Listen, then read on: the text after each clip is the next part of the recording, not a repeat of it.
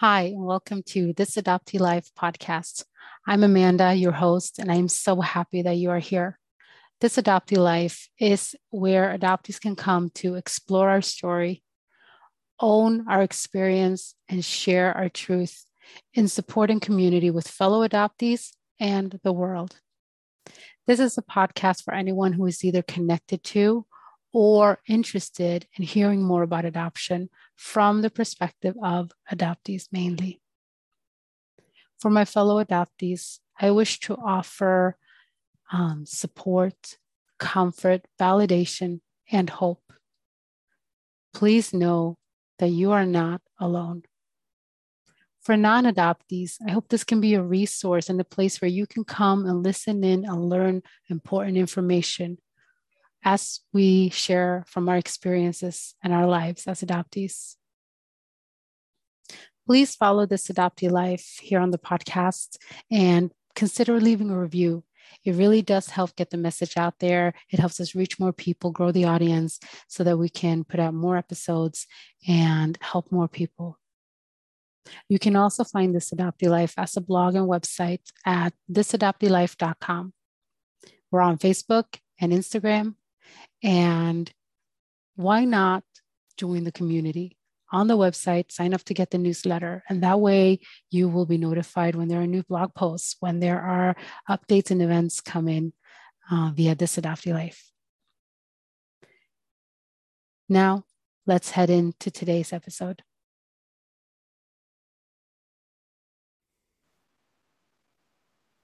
Today, I sit down with Patrick Armstrong fellow transnational and transracial adoptee. I first heard you, Patrick, in a room that you hosted on Clubhouse. It is about a year ago.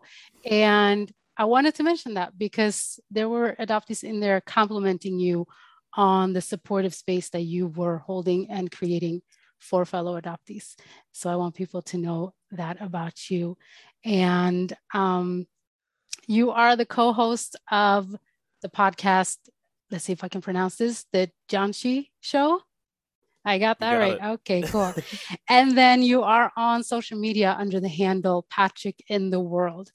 Those are just a couple of things or a few things, um, few ways that you are showing up for fellow adoptees. And I would like to hand it over to you so that you can introduce yourself and um, share a little bit from your adoptee story.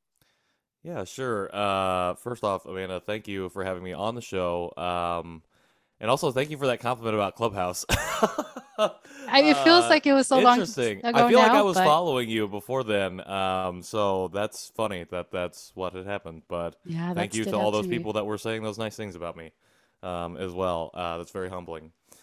Um, well, my name is Patrick Armstrong. Um, I was born in Seoul, South Korea in 1990 and was pretty quickly adopted. I think it was like six or so months um, that, or after I would, or after my birth date, which was in March, um, that I was adopted to a white family in Indiana. I grew up in a very small, conservative, predominantly white town, um, halfway between Chicago and Indianapolis. Um, I have a younger sister who was also adopted, and uh, we did not have a whole lot of like racial mirrors in our small town growing up. And um, eventually left there, uh, went to college at Purdue University, uh, spent actually one semester at Ball State, then went to Purdue, started to diversify my mindset and get out in the world and just kind of live on my own for, for the first time. And um, didn't graduate from college eventually made my way to multiple different cities uh, doing work in multiple different industries. Um, eventually found myself in chicago uh, with my now wife um, in 2018 and in 2018 2019 founded a nonprofit organization called all times are local uh, where we help older foster youth get connected with cell phones and unlimited data um, that who older foster youth who are at risk of aging out of the system um, and that was technically the first time that I even did anything tangentially connected to adoption or anything like that, but wasn't even thinking of myself as an adoptee. That would come a year after uh, when we had moved back to Indianapolis. and was right after the murder of George Floyd, uh, Ahmaud Arbery, Breonna Taylor, and I was feeling like I was going through something, and my wife and I were watching Always Be My Maybe. It's a movie on Netflix with Randall Park and Ali Wong, and yeah. I just remember thinking to myself, I don't know what I'm going to leave to my kids, you know, our kids, when they eventually come about uh, from my heritage, because I don't know anything. I don't have any of that. So that led me down the rabbit hole of Dear Asian Americans, which eventually led me to starting the Janchi show with KJ Relke and Nathan Nowak, and then doing everything that we did on Clubhouse uh, with Michaela Gesford and Katie Gagel um, and Jess Morey and uh, Charlotte Carbone and Ailey Steele. Just gonna shout everybody out. Yeah, go for it. I gotta get them out there. Love it. It's the community. Um, and um, yeah, which has led me to honestly last November, which was my first nom, uh, and the first time that I told my story publicly on Instagram and started to create content not only surrounded centered around my own experiences as an adoptee but starting to delve into the deeper topics, the wider, broader conversations that happen in our community. Um, which brings us to today. So, yeah. sorry that I get a little rambly. I don't know if you ever no, that is show, totally fine. and there are there are so many things in there that I can relate to. Like I was born in Colombia and I grew up in Sweden, so you can imagine that I can relate to that sense of no representation around me whatsoever. And I'm curious to hear like how did you make sense of that? even like as a child did you was it something you thought about or, or noticed or something you've looked back on and realized later on? Because me i only realized now as an adult one side of the fog that that did affect me. I didn't think that back then but today i can definitely see ways that it did. Yeah very similarly to you. I don't think that as a child i was or growing up that it was affecting me but it very obviously was because i was suppressing everything that was affecting me in those moments. Um, you know, I think I my parents were very. Uh, I have a to just to get it off the bat. I have a good relationship with my adoptive family, and um, they were open that we were adopted.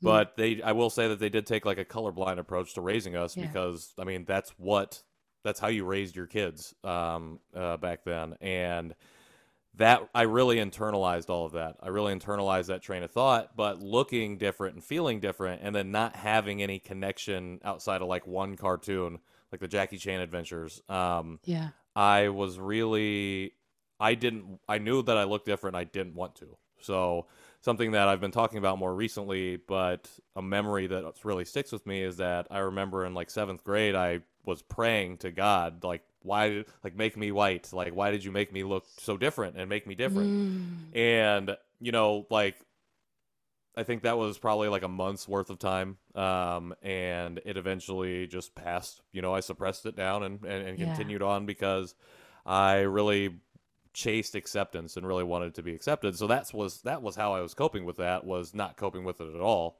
Oh. um, and really just going in the other direction, taking in everything that I could of the community I was growing up in, you know, where I did make friends and I had uh, generally positive childhood and adolescence, you know, and a young adulthood, yeah. but with the underlying tension of just like ethnic and identity suppression. Yeah. Oh gosh. I I definitely hear and feel that. Um, I think as adoptees, we just we're good at internalizing, we're good at minimizing and normalizing, uh, whether it's racial or or just in terms of relationships or just the whole enormousness of the the experience of just being an adoptee, being um, put into a family that for some yes the bonds are created and it, and it works and there's a beautiful connection. And for some that just never comes so thank you for yeah. sharing that. I have bits and pieces too where I remember like wanting to have well today I straightened my hair, but I my natural hair is curly and I actually like that today. I wear it with pride. But um as a child having all these friends with blonde straight hair, I would yeah. pull my hair, not want it to dry after the shower because then it would curl up. So yeah, just little things like that. Um and looking back, you realize kind of uh kind of crazy so let me ask you then today, how are you sort of reclaiming if you are, because this is also very individual uh, between different adoptees. Some adoptees are very, oh, I'm gonna get to know my culture. I'm gonna go to my country. I'm gonna, you know, really immerse myself in reclaiming my heritage. And some are just not at all like no i'm american i'm swedish whatever. But where do you stand on that and how how are you feeling you are? Reclaiming a little bit maybe? Uh, and if so how? Yeah um i think i'm reclaiming a lot of it. Um i think right now it's very adoptee driven in the journey mm-hmm. and focus that i'm on in, in terms of reclaiming that part of my identity. Um for me it's really been a journey. I actually just posted about this uh, about um the journey of reclamation for me being very fluid, like an ongoing mm-hmm. fluid process. Because when I started this journey, it was very much about my ethnic identity. Like I had never identified as Asian or Korean, like never really truly thought that about myself. And so it was it was all about that uh, to start. Um, and then like the first few people I talked to, specifically the very first person that I reached out to, the first guest on Dear Asian Americans, sent me a study about Korean adoption. Um, it's called Too White to Be Korean, Too Korean to Be White. And it was the hmm. first time I'd ever read anything that even used the word adoptee, uh, but let alone talked about the experiences. And I was reading that my own experiences on that page and was just crying. And I was like, why are you crying about this scholastic article? Like, you're supposed to just read this analytically. And it was just, it was profound.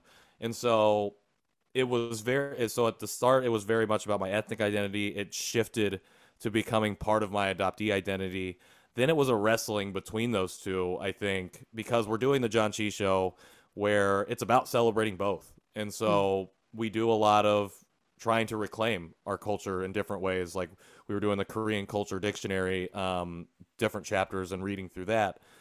Um, but I would say that overall, for me, it's been a lot more about reclaiming my adoptee identity because I just feel like I've done so much internalization and I've been so resistant to anything Asian for a long time that it's hard for it's been difficult for me to to really step into like a cultural competency uh, when it comes to Korea and when it comes to like Asian culture. And I really want to.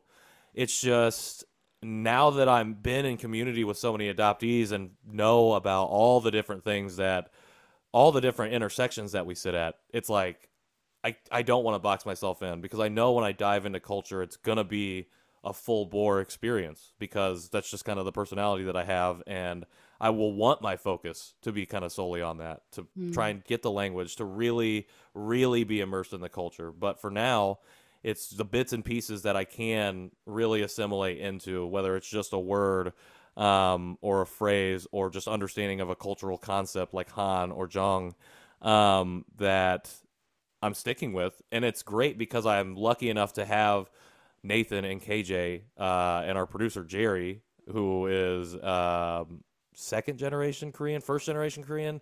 Uh, I don't know how those work. Um, sorry, Jerry, but, but not an adoptee. yeah, but, not an adoptee, uh, yeah. but who's been an amazing ally and who give me wow. the space to move in my own path, move at my own pace, because that's what we all kind of need. I think that I've learned in in being in community is that everybody's at a different spot, and especially when it comes to reclamation you never know what that's going to look like for the next person and you right. never know where they're going to be at and you all you all we can do is try and meet them where they are and hopefully they can try and meet us where we're at and um, yeah so right now very much adoptee focused uh, with as much korean culture as i can possibly uh, fit in the margins. So yeah. yeah, I hope that answers that question. Yeah, absolutely. And you know, this space is yours to share. I ask a question, but then wherever you feel that that answer takes you, go with it, uh, because I'm sure that whoever listens in, fellow adoptees, they there will be bits and pieces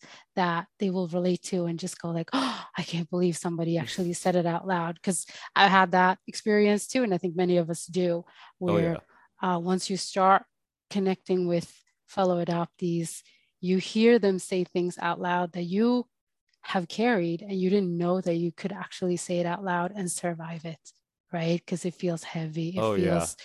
not having had that space, not having known that it makes sense.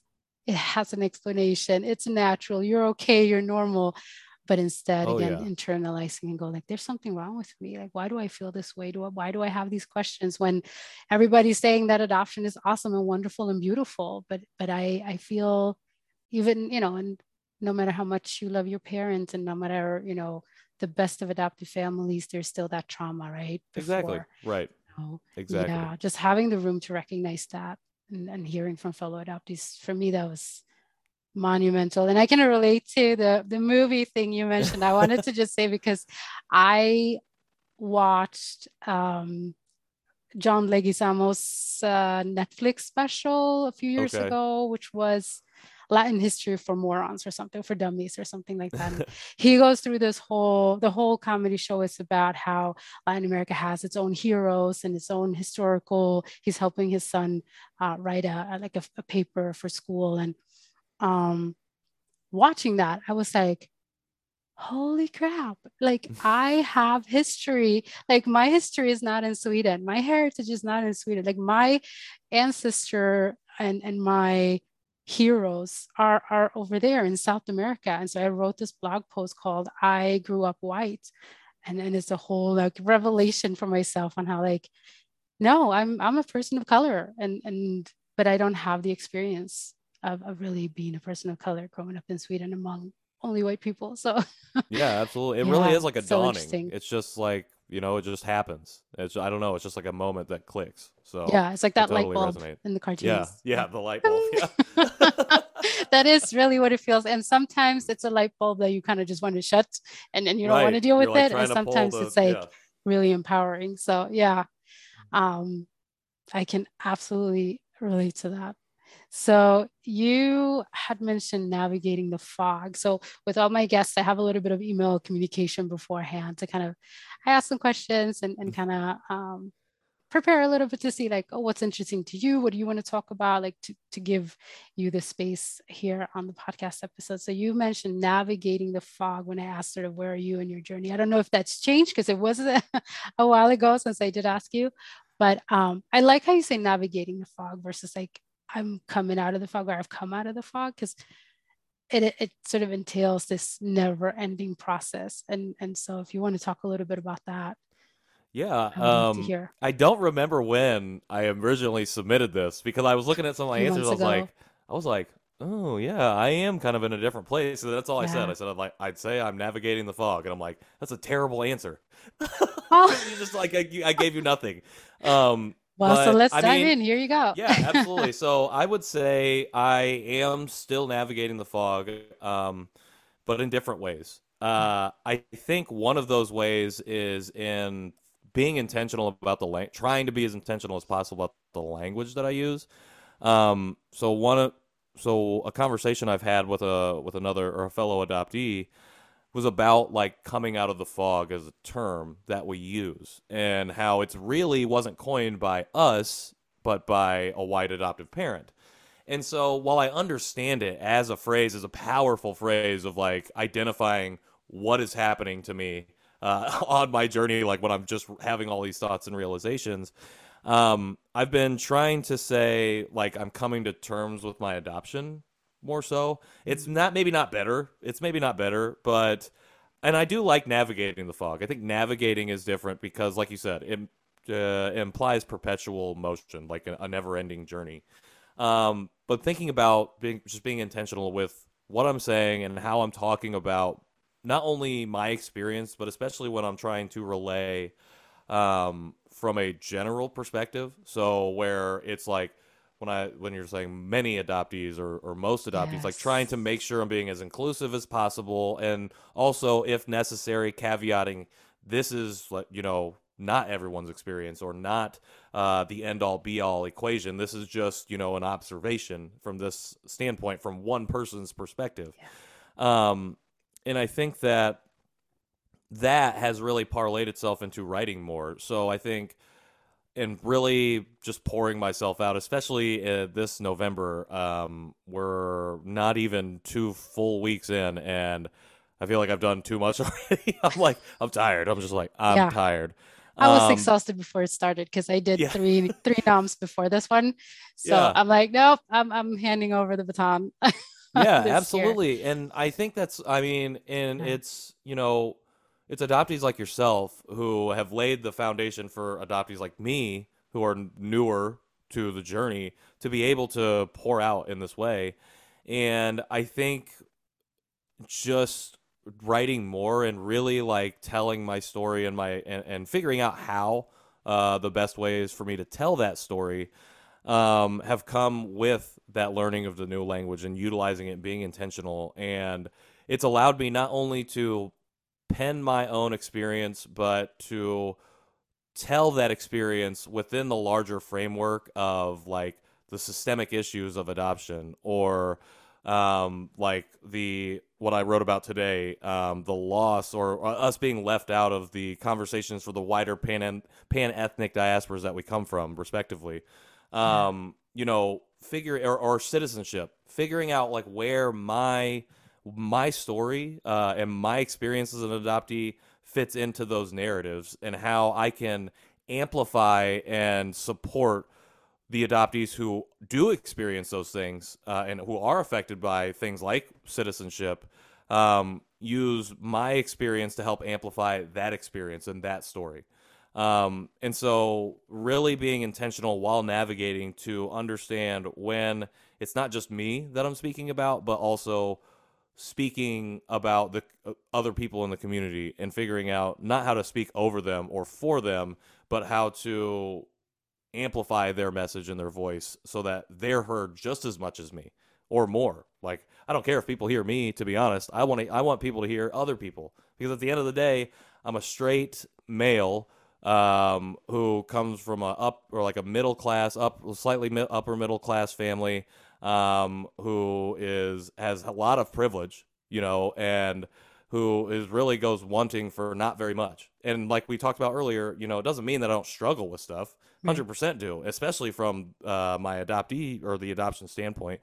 But it's also like there's enough of me. There's enough of me talking. Like I want to hear the other voices, and so I have to. And how do I use my privilege? How do I use where I'm standing at to be able to amplify and support and lift up uh, the people who don't have those same privileges? I love it. And uh, I think we share that. I I can still relate to while I started out sharing my story, it's my story is just a little part of what it is that I'm trying to do here. It's this, it's the connections, it's the trying to create space, trying to tell, show, not tell, but show fellow adoptees like you can tell your story. You can own your story. Here's how I did it. If that can help you in any way, and if I can just let one person out there know that you're not alone, then yeah, I can. I love everything you said and, and the language part. Oh my God. I don't know if you know, but anyone who's followed me for like five minutes probably knows that language is one of the oh, driving yeah. forces that I'm really pushing with this adoptee life. And so I don't recite my paperwork when I tell my story. I have come up with ways to work around that, entirely shedding what I've been told or what I've read, you know, the story that other people have given to me. And I've claimed and made my own. The facts are the same, but it's how I tell it. And so that ownership, and then that allows me to just give others the space to have ownership of their story. And it can be as different or as similar to mine. Like you can sit and say, I had a wonderful life as an adoptee, and I will grant you that you know that space to to have that experience because now i am so steadfast in my story and how i tell it that yeah i i totally i love everything you said there about language and just exploring. That's why I say, you know, we explore our stories yeah. here on this adoptee life. We, we challenge what we've been told and we go a little further. Does that chosen? No, I wasn't chosen. I was available. That's the word I use. Sure. Um, adopted to Sweden? Mm, I was taken to Sweden. That fits sure. more the experience, you know, so, and constantly changing that too, telling your stories and never ending you know allowing for change as you change your perspective and your experience. So thank you for for bringing that up and um yeah absolutely. yeah we can have more conversations just on yeah. that. I would love that. Absolutely. And so it kind of touched a little bit um, about on the next point I want to bring up, which is you mentioned to me that um, one of the reasons you wanted to come on this adoptee life was to well share from your story but uh, help bring people uh, to the community. Um, like that's a driving force of yours. And so um, where where do we find you? How do we connect with you? And how are you out there like kind of how are you bringing people in? And um, how is that i guess follow-up question like what is that doing in your life um, as an adoptee as well yeah, so I'm primarily active on Instagram under my handle Patrick in the World. Um, you have three other ones listed here, and I'm just realizing now that I have too many Instagram accounts. Um, I think a lot place... of us. I've, I've downsized my my yeah, accounts, I've, but yeah, I've been I'm there. Like, I gotta get rid of some of these. Um, um, the show, the Janchi Show, is another place that I'm very active. That we are actively looking to facilitate and create and foster community. Um, whether that be having people guest on the show who have maybe are telling their story for the first time in this type of uh, mm. format, or whether it's in the Facebook group. Um, confession: I am no longer on Facebook. I deleted that. I'm done with it. But uh, I know KJ and Nathan are, and I know we have the after party going. So another place for people to gather. Oh, nice. And we just this past year to celebrate our one year anniversary and for KJ, Nathan, and I to meet in person for the very first time. Um, Jerry, our producer, flew us out to LA and we did a live show out there, and like 30, 40 people showed up adoptees, wow. their their partners, you know, allies. It was incredible. It was incredible. I wish um, I would have known. I'm in San Diego. I would have totally oh, no. driven up. next Dang time, it. you let me yes, know. next time. and I'm well, there. we're planning on doing it again next year. Yeah. So, um, but yeah, it was just like through the show, we've been able to do so much, and because of the show, that has given me the confidence uh, as an adoptee and helped me build that confidence in knowing, not knowing, but taking the steps to embrace new newcomers to the community. So that's what we were doing on Clubhouse, which you mentioned earlier. Mm-hmm. Um, like when Michaela and I, uh, in January or maybe it was late December. Uh, no, I think it was January. We got on Clubhouse and there was not a whole lot of activity, but there's a lot of like Asian American rooms, and we were in those, and it felt like there's just a lot of talk, not a lot of adoptee stuff. So mm-hmm. we were like, we want to make our own space and give people space to be able to share about their own experiences. So we started the Asian Adoptee Clubhouse uh, Club, or the Asian, Ad- I don't know, the Asian Adoptee Club. I'm calling it club, um, and just invited people in and invited people from that we were following on Instagram. Um, and I think the very first session we had maybe seven or eight people. Um, the majority of those were the were the people I listed off at the beginning of this. Mm. Um, Jess, Charlotte, Ailey, Katie, Michaela, and myself, and then Jake Kroger uh, at Not the Supermarket, comedian, uh, um, Filipino adoptee. He uh, was has was there from the very start, and it was just a palpable energy uh, between yeah. those conversations. We were on the we were on a call for like 30 minutes or 30 minutes, like three hours. It yeah. was wild. And I just remember being like, all right, we're going to do this every week. And we all just kept coming back week after week. And by the sixth or seventh week, we were ha- we were averaging like 40, anywhere between 40 and like 70 people in the Sunday wow. rooms. And it was huge. And it like blew up. And it was very, it became very clear how necessary it was uh, for a space like this because people were clamoring for it. It wasn't like people are just kind of looking. Like people were flocking to this room to share. And we had some amazing stories shared. We had somebody we I remember the third day that we or the third time we did this, we had somebody literally, and I'm going to say coming out of the fog, but literally oh, yeah. having this conversation for the very first time.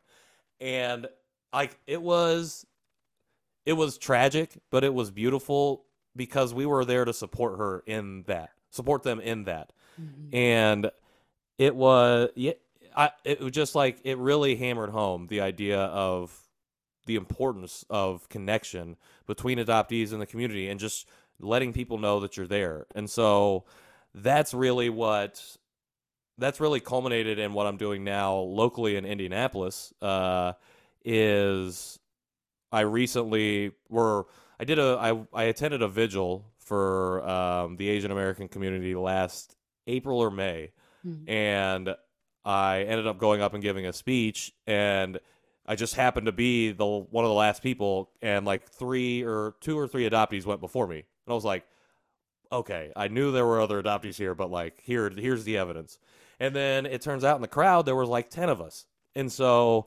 we were just like we all met and exchanged numbers, and we just like been slowly like meeting on Zoom, and now uh, launched the Asian Adoptees of Indiana group on Instagram, and we meet every Sunday. And nice. last Sunday, before our reclamation panel, Katie and I's reclamation panel, we had our weekly meeting. And I won't lie, I was kind of like, I was tired and I was like, I'm ready because I work on Sundays. And I'm like, I'm just ready mm-hmm. for the panel. And I'm like, all right, I'm going to go to the room. And four people came that had, or one person returned, or two people returned actually, and three new people showed up and it was the best conversation. And I was like, see, if you didn't show up here, none of this would have happened. Right. And it was like, and it was so important to, for them to share. And it was like, and it's just a diverse group of us. Um, and it was awesome. It was amazing. And so it's, it's just like it's it's weird to think about for me because I think about that moment on the couch uh, where I was like, I need to learn more about my ethnicity, and now and then to think about everything that's happened since then and to know that I'm connecting with other adoptees just in my own personal life in my own backyard um, it just blows my mind. And I'm extremely humbled and grateful for the opportunity to be able to have these conversations. Um, but it's it's I say all of that just to say to anybody listening like that's the importance of it and it really does when you first have those conversations and then you show up and then you make the time to kind of get back in the room and to continue, whether you're sharing or not, even if you're just listening. Like it's so important um, to be affirmed in that way. Like you said, to like the first times that you heard adoptees sharing, um, I can't even remember what you said specifically earlier. Um, that it was, uh, it was like hearing somebody speak my thoughts and feelings and oh yeah, first yeah, I'm realizing exactly. it's okay exactly. to speak yeah. it out loud. Just, yeah. just knowing that we're in, even though all of our experiences are different, that we have similar themes that run through them, and we can yeah. find similar foundational pieces uh, that have affected us in different ways, uh, yeah. which make us all different. So, yeah, that's the long absolutely. answer of yeah. It's it's, it's a conversation. Yeah, no, and I the community part and the connection part. I've I've been in conversations whether it's been just a one on one. I've sort of walked uh, a few adoptees out of the fogs in my DMs or, or you know, via uh, messages, direct messages on Facebook or emails, and even um, just conversations over the phone. And um, yeah, just that once you sit in that conversation, I feel like there's there's something magical almost happening sometimes. So yeah. it's tangible when you it's it's heartbreaking and sad when you can tell like okay this person is headed down this road but it's mm. also um, i think it comes with hope because it means you do get to reclaim yourself if, if you push yeah. through if you don't you know just stop and give up or run the other way um, you push through uh, on the other side of that is all of us who are here to support, all of us who are here to say, you know, you're fine, you're good, you're, you're okay, nothing's wrong with you. We've been there, we are there. I hear you, I feel you, you know, all of that. And then hopefully getting to the point of like, you know what, I can accept everything that I feel, everything about me. I don't need to accept adoption if, if you don't, you know, if that's something you struggle with, you don't have to accept that. You don't have to forgive every person who has done you wrong, but you can just know that it's okay to accept yourself and your anger, your hurt, your, you know, all of that. Um, it's okay. Yeah, well, I, I, I mean, you said something earlier that I think is just so true about it, and especially now that I'm like thinking about how I've just rambled on each answer for like six minutes uninterrupted. Um, you you you called it enormous, like the journey is enormous, and I think that's yeah. a really appropriate word to describe it because it is so much. Um, it is just it's an enormous, not necessarily a burden, but it's just a really large thing that is always with you, but you may never know it's with you until right. you're 30, 40, 50 years old and yeah. you're going through that. And yeah. so, yeah, just, I don't know. Yeah, I just felt like everything that we just kind of. It's actually the here. first time I used that word, but yeah. I love it. I think it's it, it, just, that, that's what it came makes so much sense. Yeah, it does, doesn't it?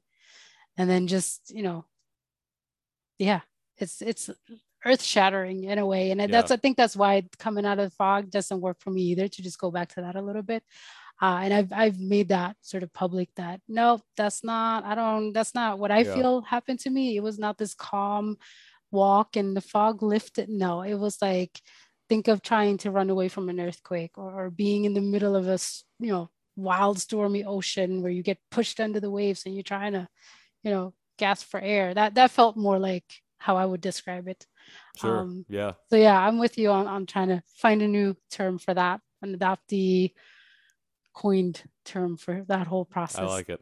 Yeah. we'll get one. We'll get one. So, and I guess this can lead us into uh, a topic you had mentioned that I think is a really good one, um, which is, you know, as you're coming out of the fog, because let's use that term, we don't have another one yet. Um, for many of us, we try to have conversations with our adoptive parents. And it can be met different with different levels of acceptance or, or holding space or dismissal and gaslighting. But um, how have you sort of gone about having conversations with your adoptive parents? And maybe if you have suggestion or, or advice or anything to share with fellow adoptees who are just sort of wondering like how on earth do i bring this up to my to my parents? It's it, it's tough. Um i'll say even personally now i still struggle with it uh, mm. more so my dad than my mom.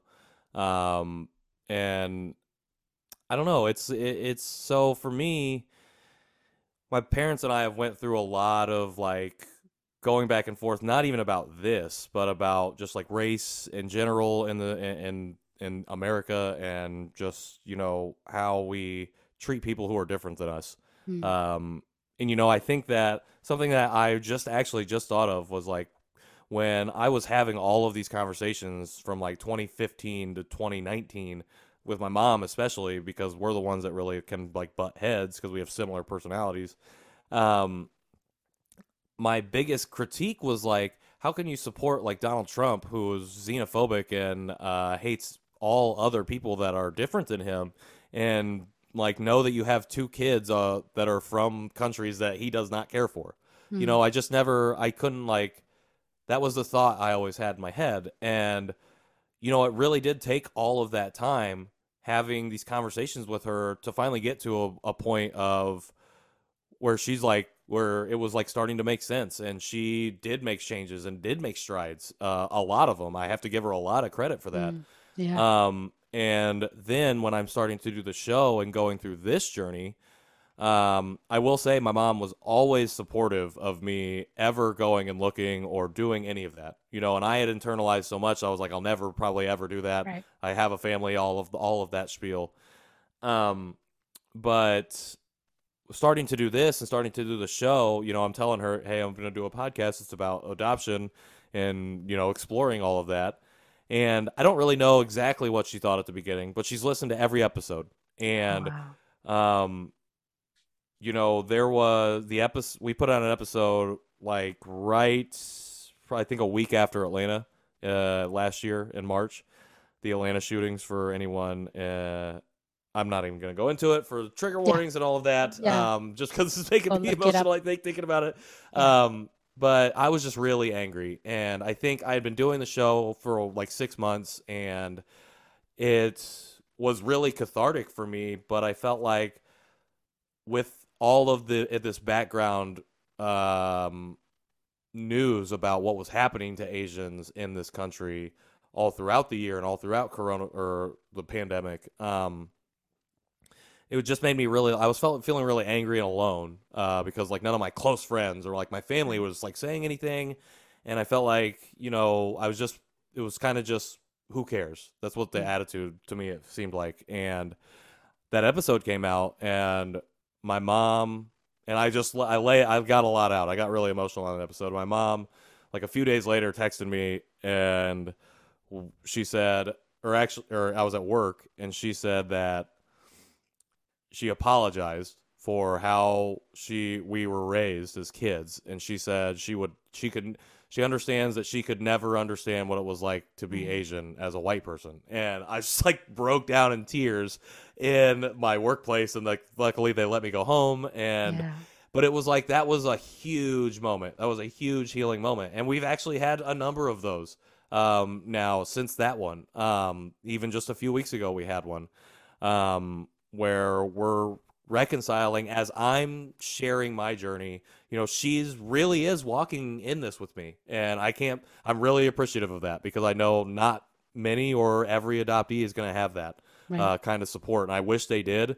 Um, but the reality is, not everybody does. And so I'm really privileged and grateful, or really privileged and I'm thankful. I won't say I'm grateful, but I'm thankful for my for my mom, my adoptive mom, to take these steps with me uh, as I go through this. And um, I would say that the best way to approach these conversations is just from a place of safety for yourself and.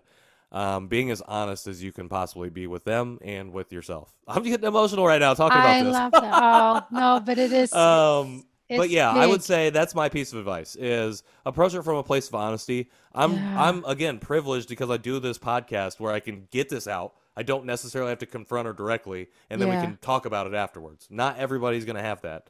Um, not everybody's going to have somebody who listens to it every day or every week and knows what you've just talked about and then talk will talk to you about it. Yeah. But if you're no but i love that, that, you're sharing this because if adoptive parents are listening in here you have an example you know when yeah, when you feel inclined sure. to ask an adoptee like oh but what should i have done or what should i do? That's it. Your your adoptive mom is is doing it. And so and and then That's they true. get to hear what is your reflection back on that, how you uh, feel thankful for that, and how that is actually creating real bonds when we can be honest, even if honest can be really tough and heavy and heartbreaking. But the fact that she can sit in that with you and just accept and allow you to feel and express your feelings. Because isn't yeah. that at the end what we all need and want as adoptees trying to just kind of speak our truth right and i think yeah. a lot of oh, us oh, yeah. Uh, the the angriest ones to the happiest ones you know as just as human beings that's what we need we need to feel loved heard seen accepted and and have that connection so i thank you so much for sharing that um, yeah, definitely. I haven't. I don't. I haven't yeah, like absolutely. That, that Big reflection. props to your mom for sure. I, I give her. I'm. I'm thankful to her as I'm well proud, as somebody who did not have that experience at all. Yeah.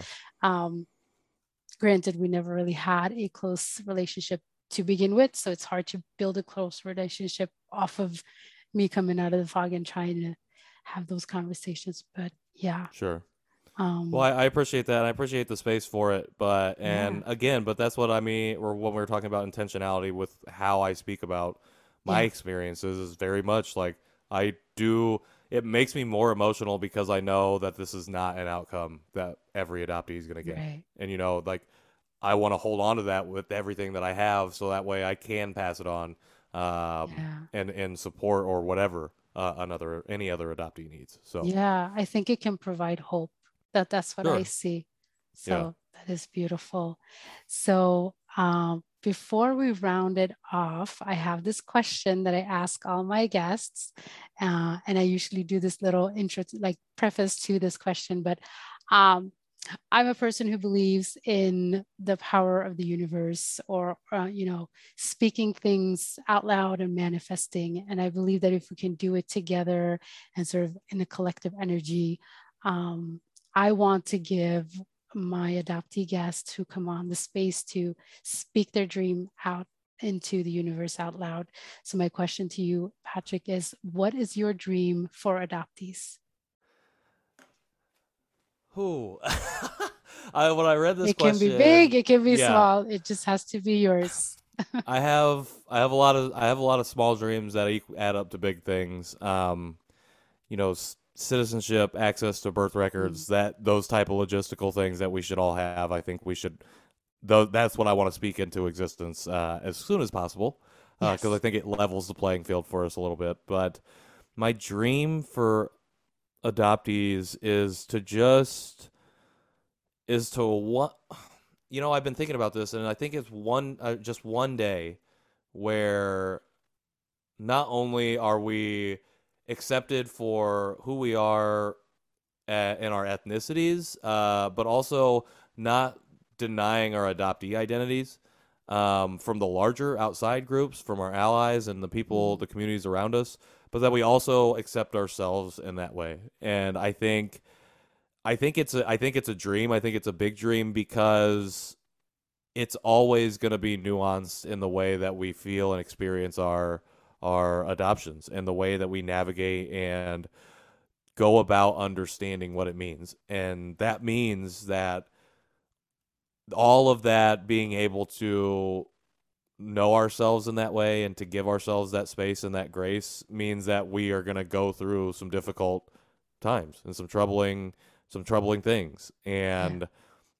that's why and, and, and it's a dream but it's a dream that i think we could get to one day because yeah. the support systems will be in place and we'll know that even when we're going through the toughest of times that we're not alone uh, in that journey and that we can we can go low uh, and still know that we're going to come out the other end all yes. right. So. yes i love that i stand with you in that dream and uh, yeah thank you for speaking that out loud for us to support and I want to say thank you for sitting down with me in this conversation, for taking the time, coming on as a guest on my podcast, and for supporting me as a fellow podcaster. absolutely. Absolutely. How's it? Let me ask you one question. Yeah, How's it going sure. so far? How is it going so far? It's going really well. Uh, the editing and stuff, that's, you know, the logistics, no, I'm not loving it, but um, I'm also not doing a whole lot of it, but I love the conversations. This is, I'm in my element and I love this connection. I love to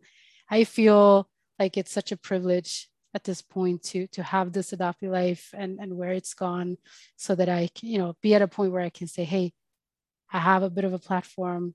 If you're a fellow adoptee, I would love to get the word out there about your book, about your show, about your story, you know, anything big or small, um, however I can support with this adoptee life. So I well, am loving it and I hope it grows. And, you know, I hope the community grows and that we as adoptees can just grow together.